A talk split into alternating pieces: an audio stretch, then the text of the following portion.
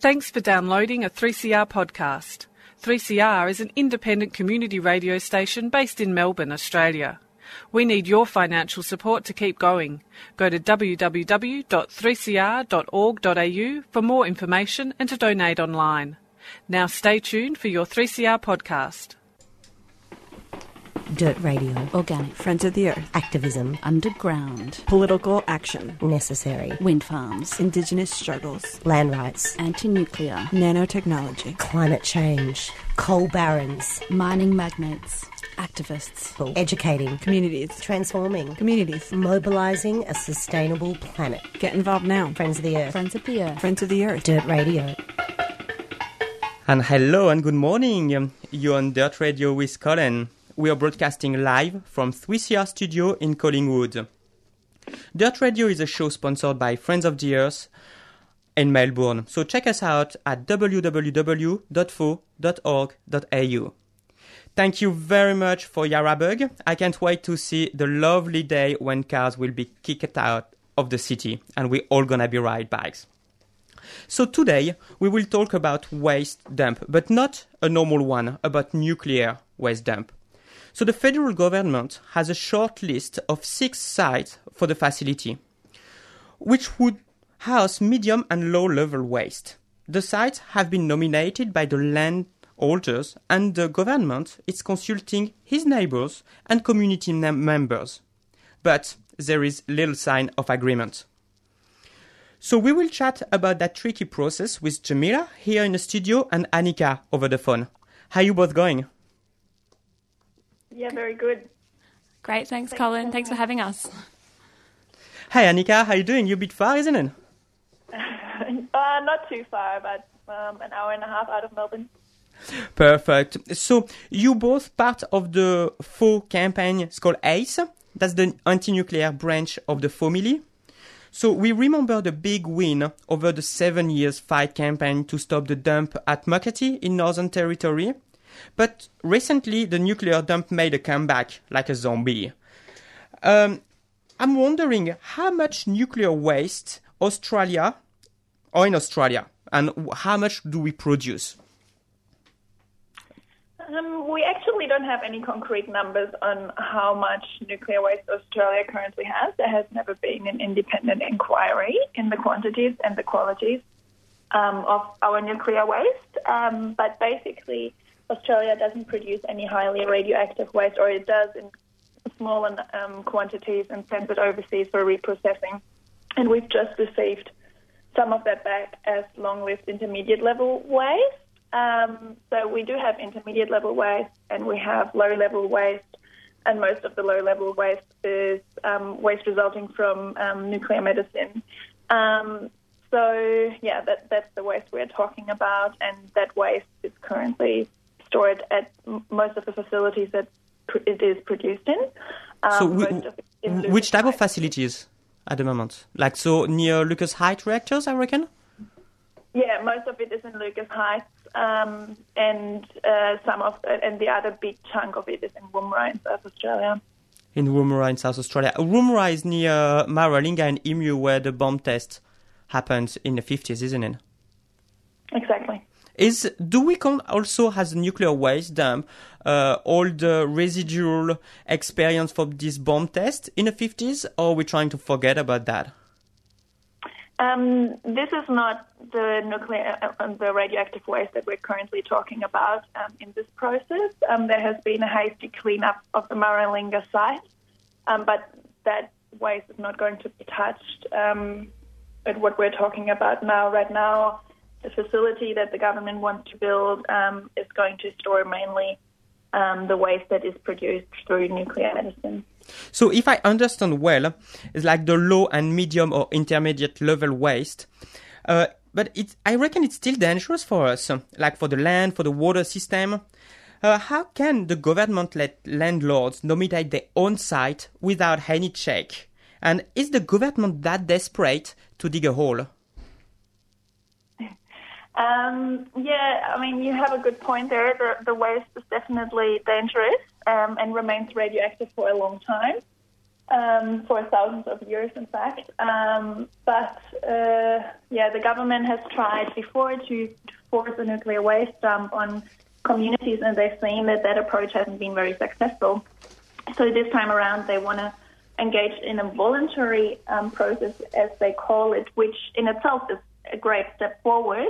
However, internationally, um, if there are voluntary processes conducted, they normally call upon whole communities to nominate a site and not just a, an individual landowner. So what we're seeing now is that there are landowners all across Australia who have nominated some of their land, um, but there's a lot of opposition to it from the communities that are locally based, you know, close to the waste dump. Um, so yeah, the government is currently trying to see how it can deal with that sort of opposition. Yeah, I, uh, that's definitely a point we'll talk about a little bit later. How the division in the community, this type of uh, nomination created. Uh, one of my questions, like you talked about uh, international waste dump. What's really is it? Does it mean if this nuclear waste dump go ahead in Australia, we're going to receive all the um, low, medium, and maybe high level uh, nuclear crap all the world's producing? Is it is it true? Is it a risk? Um, so the process that we're currently talking about has very clearly said in um, in its terms of reference that it is not going to be turned into a dump for international radioactive waste. So we're really speaking about Australia's radioactive waste here. Um, however, there is currently a royal commission ongoing in South Australia into the nuclear fuel cycle. And the tentative findings, which have um, just been released two weeks ago, um, only basically recommended that it would be viable to engage um, into storing high level um, radioactive waste internationally. So, so far, there is not a single dump site anywhere in the world that stores um, highly radioactive waste. Um, and Australia might now look into doing it, um, and not just for itself, but you know for the world's waste. Um, and so we're a bit afraid that the current national process is just going to be mingled up with this international process. And it's really confusing people on the ground. They don't know anymore what waste we're talking about, what Yeah. What So- would a facility look like. Um, it's it's quite clever strategically that the government engages in these two processes at once because it does cause a lot of confusion. So I reckon they might have like a lot of resistance against the the national nuclear waste dam. Uh, how the community organized? I think like Jamila, like you, you you know them pretty well. Could you tell us a little bit more about this community organization? Sure. Um, well, I can talk a little bit on one community in South Australia that um, part of the ACE Collective visited um, just last week. Um, we visited um, an Indigenous community out at Yappala Station, so in Adnyamathanha country, um, who are opposing the nomination of a site next door to their property.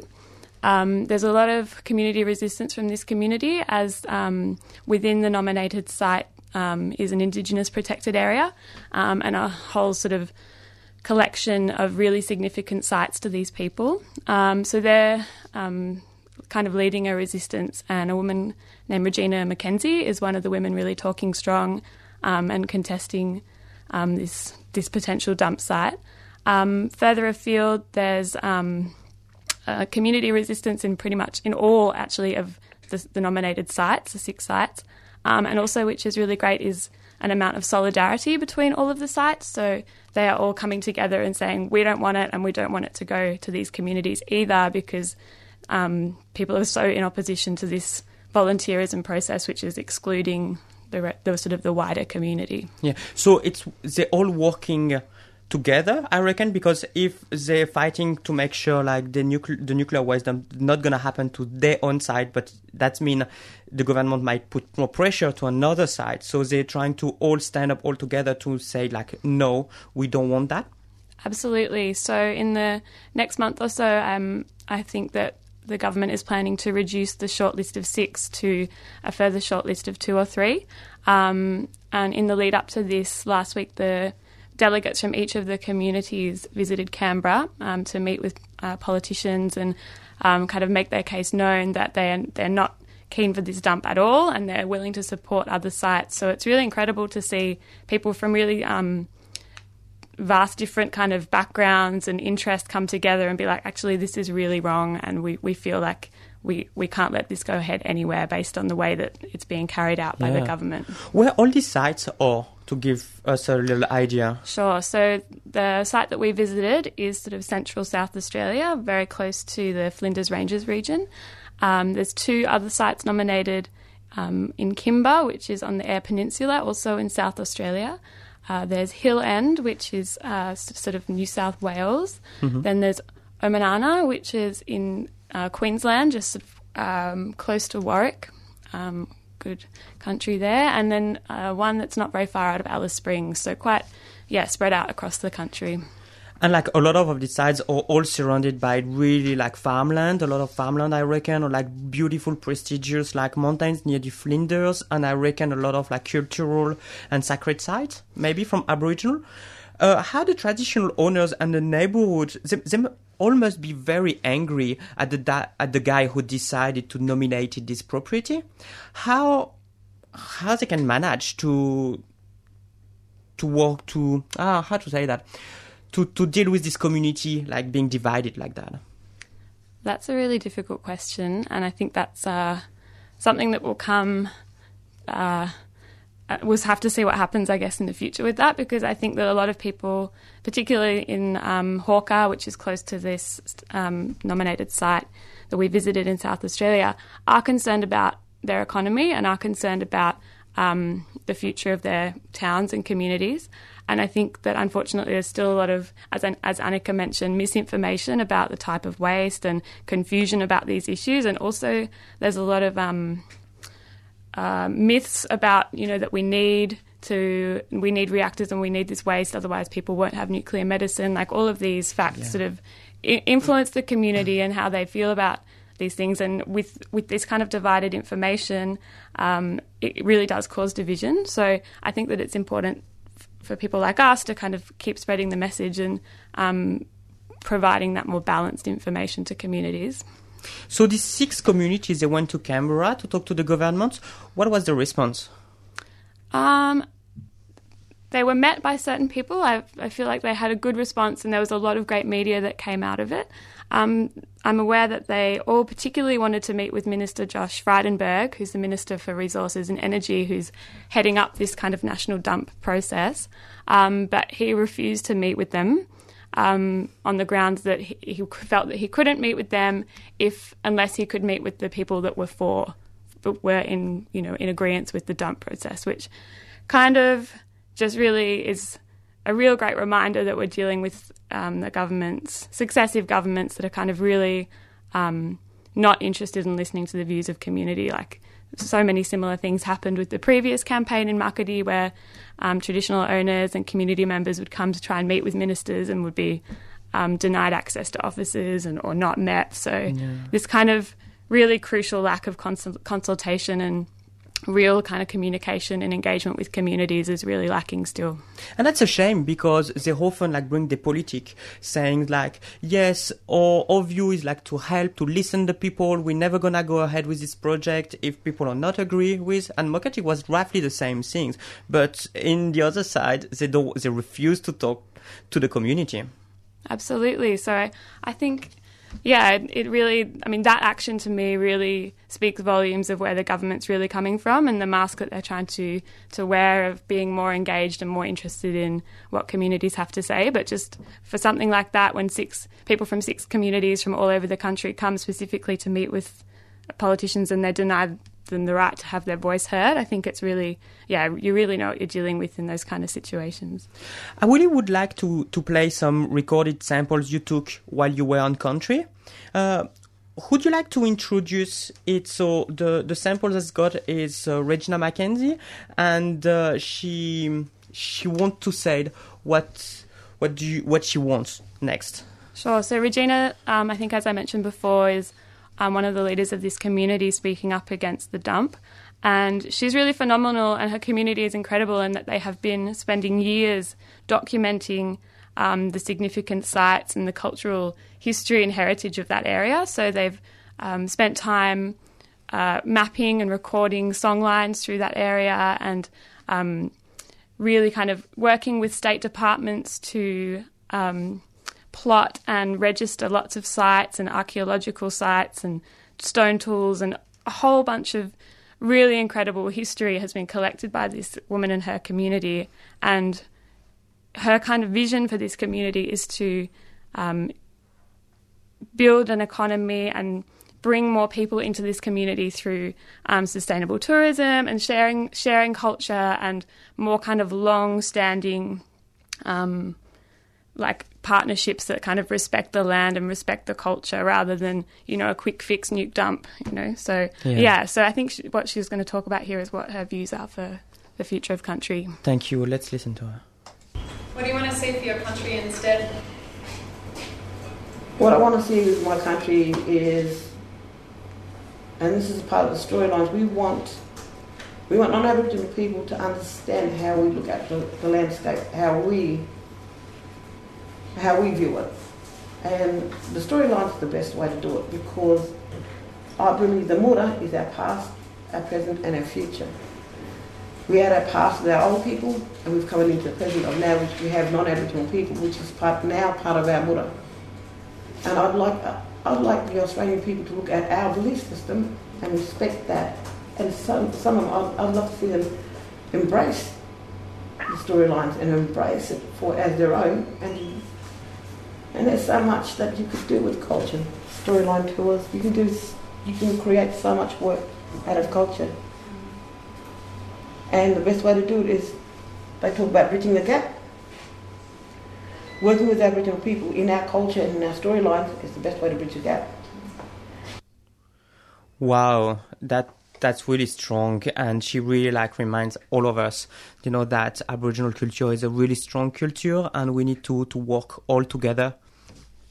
Yeah, absolutely. And I think that the strength of someone to talk about that and to have um, such a clear vision of what they w- would like to see for their community is really incredible um, and requires, you know, so much action on our part to kind of help and support that coming to fruition. Um, when you see that country and you visit such a beautiful place, like it really was inspiring for me and the other people there to kind of be like, yeah, this is this is so beautiful and uh, we live in a beautiful country and it's really important to stand with traditional owners and um, kind of learn from them and, and you know build our understanding of what we the land that we stand on.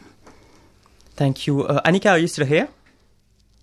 Yeah, I'm here. Oh, perfect. Thank you very much. We've been like chatting a little bit with uh, with Jamila. Uh, I'm gonna play like a quick community announcement, and we'll be back more for more info about nuclear waste dump. So please stay tuned. Ladies and gentlemen, this panel is now on air.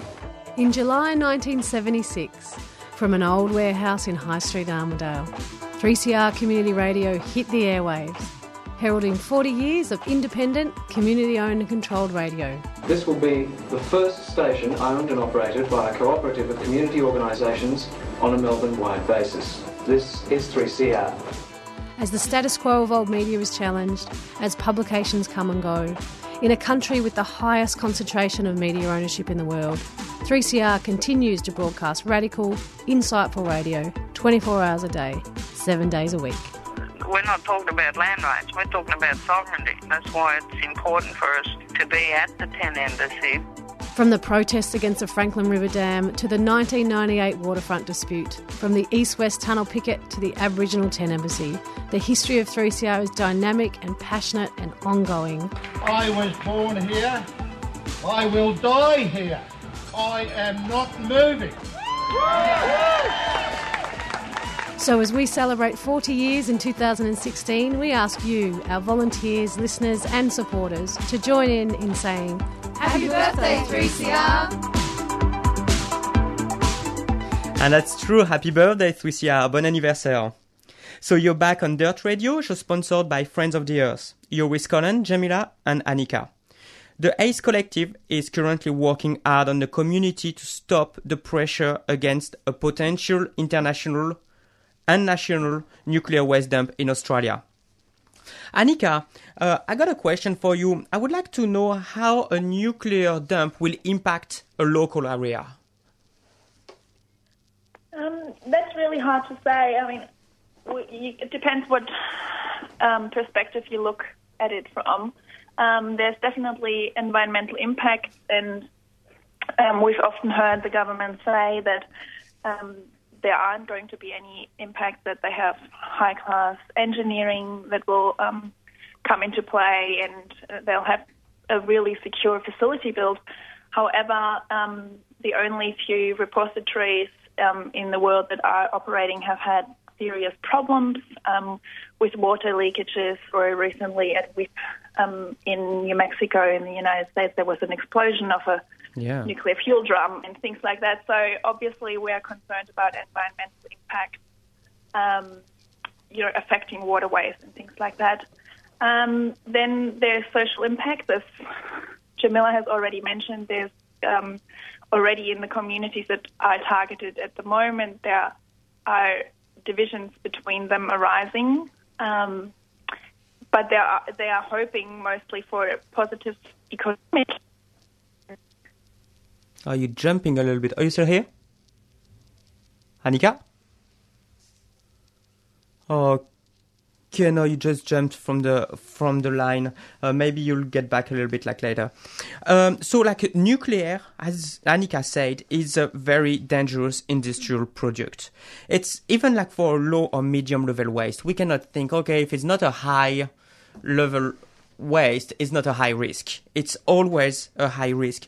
Do you, how do you think like Australia, with the disastrous experience of the cleaning after the nuclear bomb test in the 60s at Maralinga, Emu, and Montebello Islands, would have a clue of how to manage a nuclear underground dump when many more nuclear countries like France, the US, England, Germany had no idea? No, I don't think that we are in a position really to to be suggesting these kind of things. I mean, at this point in time, the government can't even manage to convince a community that um, it's a good idea to house any kind of waste, let alone the most toxic waste produced in the world. So it's, I think it's going to be a, a tough battle. Actually, I think there will be a lot of opposition once people actually understand the severity of what the government is asking, or is will potentially be asking. Um, and I think also from reading the tentative findings, the, the timeline seems a little bit short um, in comparison with the amount of experience that um, scientific experience that Australia has What's, in the, this what's area. the timeline? Um, when they want to build this this dam, this dam, this dump? From what I can remember, it's sort of they would be accepting waste to store above ground for a certain amount of time before even digging the digging the, the massive hole in the ground. So it's kind of like yeah, I think it's sort of in 20 to 30 years. I could be a bit wrong on that. Okay. Um, but for, for bringing it in, which I think is incredibly short because there's, I've, I know from my experience of reading about um, storage facilities in the States that it's sort of a 20 year consultation Yeah, process. yeah, to even, huge. yeah, so I mean, it just seems a bit, yeah, questionable. And there's, you know, there's the facility in Finland that is referred to constantly as like a point of reference within the tentative findings is still not complete. So It's still not yeah. so Damn. yeah. So I think yeah, it's very very hopeful of the government to try and push this through, and I think they will have a fight. Annika, are you here? Yeah. Oh, perfect. Yeah, we had you back. Um, what's what's the risk of an underground nuclear facility? Is that like can have you talked about like leak and explosion and things? I'm trying to get my head around because if they're going to dig a hole as the Aussie style, that lets you know bring couple dozer, dig a big hole, and just dump the the waste into and just cover it up. The same things they've done for the after the nuclear test bomb at Emu and Field and Maralinga. Um, I reckon like so much risk gonna happen around the community. Yeah, well, th- that case scenario would definitely not happen. Um, for the current low and intermediate level dump, we're talking most likely a, a quite low facility, maybe 50 meters um, in the ground. Um, so not like a deep borehole. Um, Yeah. However, what Jamila's just been talking about, if we are considering international radioactive waste, then deep borehole is definitely the most advanced technology so far worldwide. And then, um, obviously, the problem is once you've stored waste so far down, if anything happens, how do you recover it or clean it up? This is what's currently happening in the US. Um, it's not just costly, but it's very risky to all the workers involved. Totally. Um, and also, how do you communicate that there is this sort of extremely um, poisonous waste stored somewhere underground, which you can't see from above the ground necessarily? How do you communicate it with future generations um, that we have produced this incomprehensible toxicity um, and it will last for thousands and thousands of years? Um, it's hard enough to communicate between generations, and we know that political systems are very unstable. How are we going to plan Yeah. you know, for in 200,000 years of time? Totally. And like some of the biggest nuclear nations worldwide, they haven't worked out that problem. And we think Australian government, I think they will be able like to just dig a hole, dump that in and just get rid of all the, the problems like that. Um, we're running a little bit out of time and my big question is how could we support you guys? Well, um, you can support ACE by coming along to some of our um, events that we're holding next month. We're having an event series called Atomic April, um, which is a really good opportunity every Tuesday in April to come along and um, kind of get involved and hear about more about what we're doing and get up to date on this issue and some of the other issues that are happening in Australia um, in the nuclear industry and our resistance to that. Um, so that's every Tuesday in April, and that's all available on um, the anti-nuclear site page within the FoE Melbourne website. So Yes. people can go there to find out more. But the first is um, uh, on the 5th of April, and it's um, actually an ICAN event that we're helping with called Black Mist, White Rain. So that's um, reflecting on bomb test survival um, from Maralinga and also from the Pacific. Um, and then after that, we're going to be doing an event every Tuesday. So all the information of that will be on the website. Cool. Is Evan gonna be at the at the Black Mist? No.